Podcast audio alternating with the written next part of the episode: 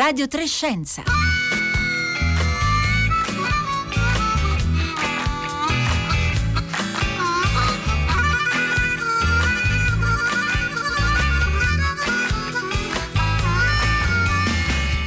11.30, buongiorno da Rossella Panarese e con me vi salutano Marco Cristilli alla console, Cristiana Castellotti in regia e da casa hanno preparato questa puntata Francesca Buoninconti, Roberta Fulci e Marco eh, Motta. E dunque oggi Parliamo della cosiddetta influenza spagnola, la terribile epidemia che un secolo fa uccise più persone della prima guerra mondiale, forse anche più della seconda, le cifre sono davvero molte, molto incerte, insomma ci trovavamo tra il marzo 1918 e il marzo 1920 e in questi due mesi di pandemia da SARS-CoV-2 L'abbiamo sentita citare ed evocare molte volte l'influenza spagnola, come se potesse quella storia insegnarci qualcosa su questo virus sfuggente contro cui stiamo combattendo. Eppure, come sanno i più novecenteschi tra noi, l'influenza spagnola è stata dimenticata, rimossa per tutto il Novecento, una congiura del silenzio, l'ha definita l'ospite che tra poco vi eh, presenterò, a parte naturalmente gli scienziati che hanno continuato a studiarla e che proprio alla fine degli anni 90 hanno isolato il virus di quell'influenza. E allora, per collegare due, questi due poli estremi, per così dire, l'assenza di memoria da una parte e il bisogno di ricordare dall'altra, ci siamo chiesti, ma Cosa sappiamo di quello che successe ormai un secolo fa? Quale fu l'origine dell'influenza spagnola? Come finì quella, quella pandemia? Come si mosse la scienza di allora? E cosa serve la storia delle epidemie? Ci può aiutare a capire quello che sta accadendo? Io vi ricordo il numero per mandarci domande, ma anche testimonianze di memorie familiari su quello che accadde un secolo fa. 335 56 34 296 6.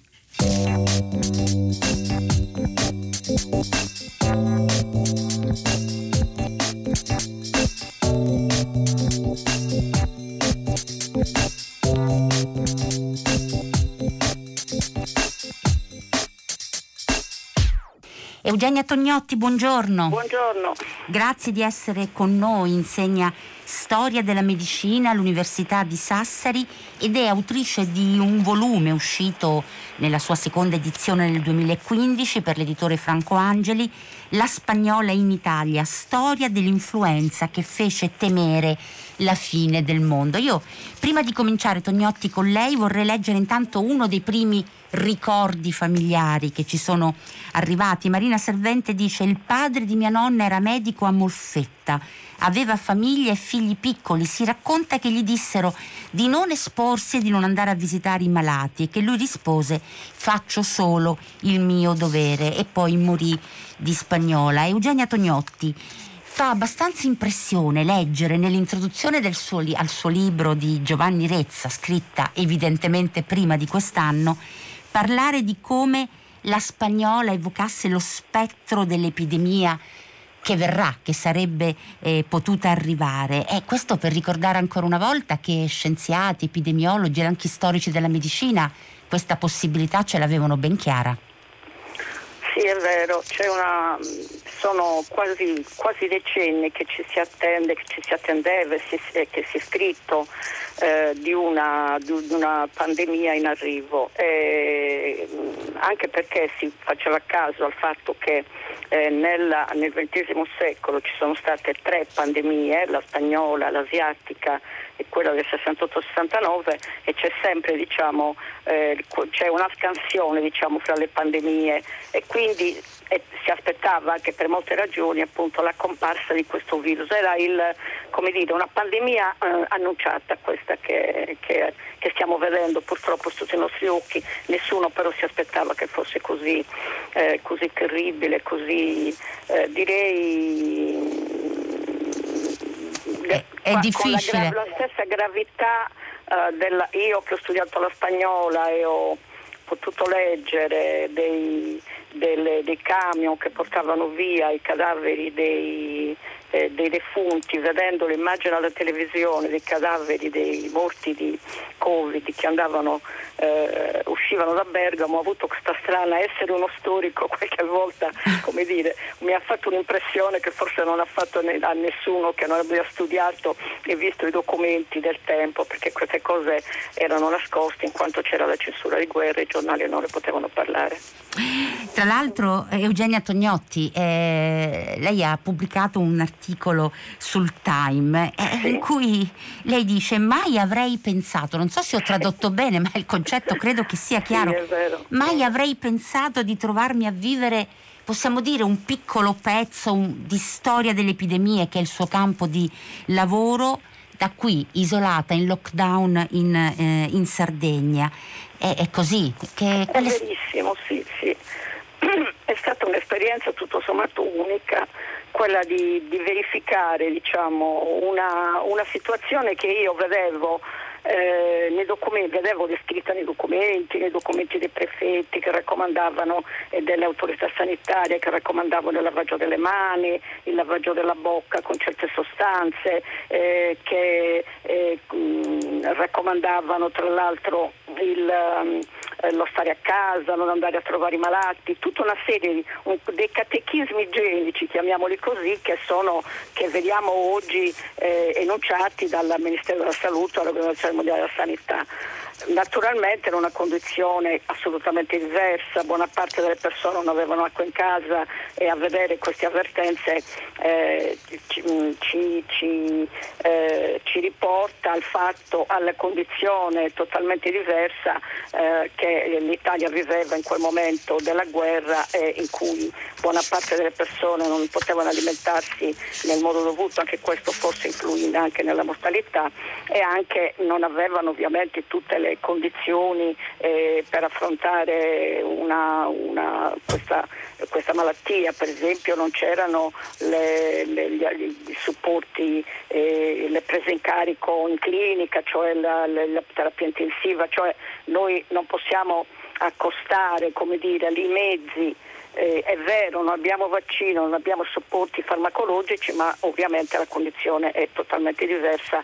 Non dimentichiamo mai che arrivò durante la guerra e non, c'era naturalmente, non c'erano provvedimenti di chiusura totale, le persone non potevano stare a casa perché c'erano continui movimenti di truppe, quindi eh, dobbiamo tener conto di, questi, di, queste differenze.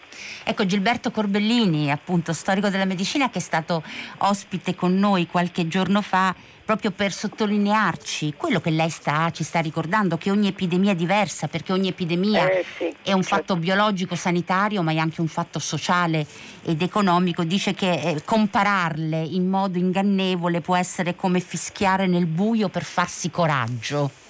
Sì, è vero, no, condivido totalmente quello che dice Gilberto. In effetti eh, io sono continuamente inseguita da, da, tutti i paesi del mondo, anche dalla Cina, perché molti vogliono sentire, io poi ho scritto un saggio sulle quarantene, per cui è l'unico saggio che dire, è disponibile dalla, dalla, dal colera alla, cioè non dal colera, anzi addirittura dalla peste eh. fino all'influenza in cui ho preso proprio in considerazione tutte le misure che sono state adottate per far fronte a malattie infettive che ovviamente possono essere controllate solo attraverso le rigide misure e noi stiamo conoscendo misure rigide che mai sono state viste in Italia. Sto scrivendo una cosa su questo perché è, molto, è particolare, questo è un, un totale, una quarantena di, di, con una rigidità enorme che tra l'altro riguarda l'intero paese, mentre per esempio il colera si arrivava a Bari, si arrivava a Venezia o a Genova, eccetera, naturalmente le misure di, di, di blocco delle navi, di cordoni sanitari, eccetera, riguardavano un pezzo dell'Italia diciamo che erano delle zone rosse che riguardavano un pezzo d'Italia. Oggi l'Italia intera è in era in quarantena, perlomeno fino a pochi giorni fa era in quarantena. Questa differenza non è colta da molti, ma è una cosa particolare per i danni che fa ovviamente all'economia, alla società, alle emozioni, alle reazioni, alle paure. Ecco, eh, Eugenio Tognotti stanno arrivando tes- tantissime testimonianze, eh, ho, insomma, tanto per smentire il mio incipit, no? dicevo, insomma, è stata dimenticata, non si è conservata memoria e, e ne stanno arrivando tanti. Allora, una testimonianza di Antonella, in famiglia si racconta che mio nonno Carmine, nato nello, nel 1877, di ritorno dal fronte della, della prima guerra mondiale a Oliveto Citra a Salerno, non trovò più la prima moglie, era vittima della spagnola e nessuno lo aveva avvertito. Mio padre, dice Carla Molino da Torino, eh, classe 1911, ricordava che i morti erano talmente tanti che non suonavano più neanche le campane delle chiese. E ancora Maria Luisa da Verona, una contessa boema di cui mi prendevo cura, ricorda di essere stata immersa in una vasca piena di ghiaccio e dopo è guarita. Pensate, pensate allo shock e poi ce ne sono molti e molti altri ancora. Nel suo libro lei tra l'altro racconta anche tutta la comunicazione pubblica e alcune di queste cose ci fanno ricordare eh, qualcosa, come ad esempio la pubblicità della colonia PIM. Sì. Compratela per disinfettare, cura, no? Sì. Vi protegge? Sì, le cure erano, erano ci sono, sono assedi di cure, eh, oggi l'Organizzazione Mondiale della Sanità dice che appunto queste fake news su queste cure, ma eh, se, se, uno legge le pubblicità e le cose diffuse al tempo come iniezioni eh, d'argento, cioè io ho letto delle cose, eh, addirittura nella nuova antologia, che era un giornale di grande prestigio, eccetera, una, uno di, dei collaboratori scrive che eh, una zuppa di cipolla caldissima, cipolle trattate, trittate fini, eccetera, eccetera, poteva far bene alla spagnola. C'era un rincorrere e del resto questo è in tutte le eh, malattie che non hanno un rimedio, c'è questa rincorsa di ciarlatani vari a, diciamo, anche a vendere dei, dei rimedi a, a propagandarli, a, a, poi il passaparola, eccetera, eccetera, insomma le bufale come al tempo della spagnola, da questo punto di vista cioè, sono molto simili. Le... Certo, ci, sono, ci, sono, sempre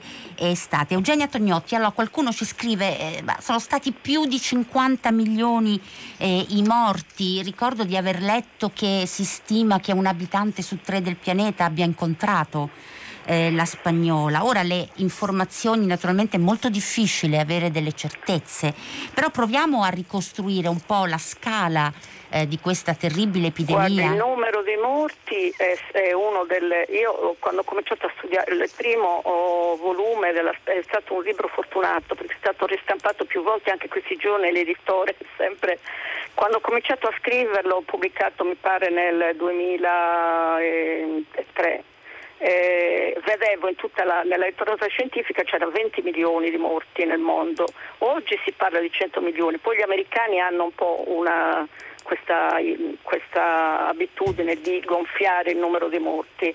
Mm-hmm. Io insomma, facendo una, dire, una, una cernita tra tutti, soprattutto nelle mh, ricostruzioni fatte dai demografi dell'oggi, i nostri contemporanei, Mm, starei per dire che i, morti sono stati 40-50 milioni. Uh-huh. In Italia i morti di, i, ho, trov- ho, trovato i dati ufficiali e insieme quelle, tra l'altro le cartelle, mh, mm, eh, le cartelle, che riportano la causa di morte non parlano mai di, influ- di, di, spagnola. Dobbiamo capire che a tempo la censura impediva persino di scrivere spagnola nei giornali tanto che necrologi c'era sempre eh, colpita da fiero morbo, è morta, eccetera, eccetera, rapita da, eh, eccetera, eccetera, e mai influenza.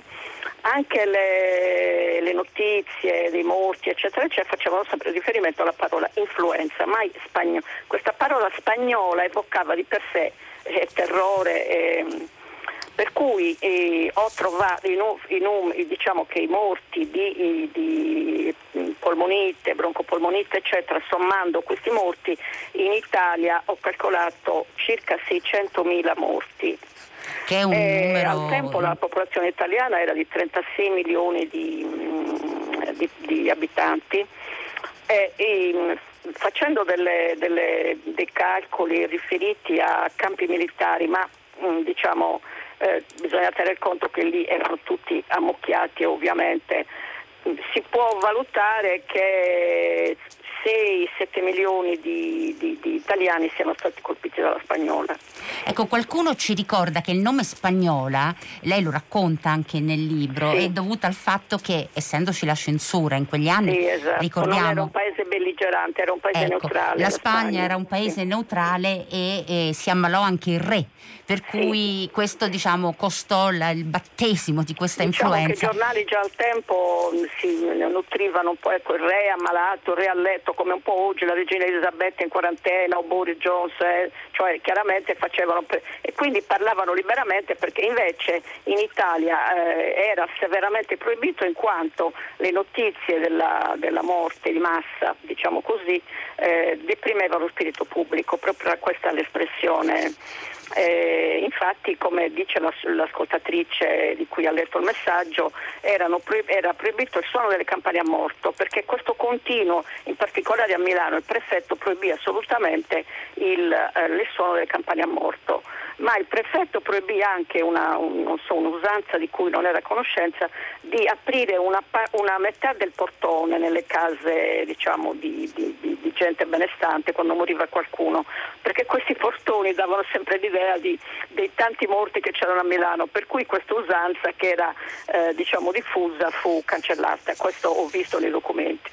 Ecco, eh, eh, Eugenia Tugnotti, eh, insomma, parte veramente mi è difficile leggere tutti i messaggi, poi ne, ne aggrupperò qualcuno, ma insomma in, la parola ma, scusi posso, posso interrompere sarebbe bellissimo certo. se queste, tutte queste eh, come dire, testimonianze eh, di prima mano venissero raccolte perché è veramente raro ascoltare, come dire, vede, io ho, ho, ricostruito tutta la storia della spagnola sui, sulle cose dei prefetti, sui quotidiani, su, su notizie indirette, perché è una, una, sappiamo di più della peste, abbiamo più racconti della peste del 300 di, di racconti diretti che riguardano la spagnola. Io glieli io mando, lo sa. Sempre... Io le mando tutti questi messaggi intanto. Beh, sarebbe interessante. Ecco, magari... no, no, li raccolgo naturalmente per privacy, non le mando, però insomma le mando un po' la narrazione perché sono davvero...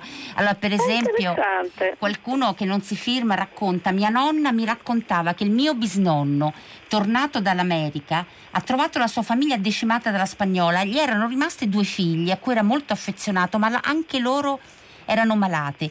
Preso dalla disperazione, fece un grande pintolone di polenta bollente con cui ricoprì la schiena delle figlie e dicono che una di loro guarì a seguito di questo shock termico. Naturalmente sono tutti racconti familiari, no? Sì, era diffusa questa cosa delle colpe, dei bottoni, mm, mattoni caldi, sì, era diffusa, sì. Ecco, la sorella di mio bisnonno, dice Anna Casparetta, era emigrata in Argentina, rimasta vedova, decise di tornare in Italia con i tre figli, tutti piccoli. I bambini morirono tutte e tre nella stessa notte lei perse la ragione perché la spagnola, l'influenza spagnola colpiva in particolare i giovani. Sì, sì, a sì, differenza di quello ecco, che esattamente, sì. Ecco che stiamo C'è questa differenza enorme, sì. Senta Eugenia eh, Tognotti, ecco, ci fu un dibattito proprio sul termine influenza anche in quegli anni, no? Le autorità sanitarie, scrivo, scritto in un giornale che lei cita, ripetevano che si trattava di un'epidemia di influenza, ma pochi ci credevano. Cambia la percezione della stessa parola influenza proprio in quel 1918, perché prima non veniva considerata una cosa pericolosa. Cioè l'influenza era chiamata malgentile, mm. poi tra l'altro influenza era un nome antico um, che risaliva al Medioevo, influenza degli astri, aveva scritto uno scrittore 300 influenza dell'influenza, quindi è rimasta questa parola. Però i medici erano abituati all'influenza, all'influenza che tutti abbiamo in, in inverno, in autunno, per cui all'inizio, all'inizio, nella prima ondata, quando si presentò come un'influenza, i medici non, non, non misero in, in dubbio che fosse influenza. Quando però cominciò ad attaccare le vie respiratorie, a interessare i polmoni, eh, a, a, dire, a, manifestarsi con una faccia feroce, i medici dicevano no, questa non è influenza, addirittura molti medici parlavano di peste polmonare, altri di una malattia esotica sconosciuta, di, addirittura alcuni eh, dicevano che erano i cadaveri decomposti nei campi di battaglia che eh, facevano esalare, da cui esalava questa, quest'aria, questo, queste sostanze miasmatiche, cioè leggere tutte le, le strane interpretazioni è veramente mh, mm, abbastanza divertente. E anche sui giornali come il Corriere della Sera, il Resto del Carlino, eccetera, ci sono bisticci che ricord- mi ricordano molto quello che sta accadendo perché alcuni igienisti si confrontavano e ciascuno aveva una propria idea, no? eh, chi diceva un famoso igienista diceva febbre da papatacci, un altro febbre da tre giorni, cioè eh, litigavano tra loro sui giornali e, e, e le, le, Certo i lettori devono avere idee confuse come le abbiamo noi quando vediamo alla televisione molti virologi eh, o epidemiologi che esprimono delle, delle opinioni contrarie, contrarie insomma, eh, abbastanza discordanti. Quindi, Beh, insomma... loro poi cercavano, i medici, gli scienziati, i ricercatori cercavano l'agente patogeno, il ecco, battere, ecco, il germe cosa, responsabile, sì. che poi sì. eh, insomma eh, non lo trovarono. Non lo trovarono perché l'idea era che fosse un batterio un batterio comune che ancora oggi che è l'Hemophilus influenza. L'aveva trovato un allievo di Koch durante la, l'influenza cosiddetta russa del 1892, aveva isolato, allora c'era questa caccia, era la, il trionfo della batteriologia, c'era questa caccia, ai, a tutti erano cacciatori di microbi e quindi avendo trovato nei, nelle, nei malati, nei, nel, nel, naso e nei malati questo eh, batterio si pensò che fosse e quindi tutti fino al 1918 erano convintissimi che si, tro- che si trattasse di una malattia di origine batterica e non virale. Del resto i virus nessuno li aveva mai visti perché il virus fu eh, isolato soltanto nel 1934-35, quindi ancora si cominciò allora proprio a uh, intuire che dovevano essere dei virus che sono ovviamente estremamente più piccoli dei batteri che non si vedevano nei microscopi del tempo. Uh-huh.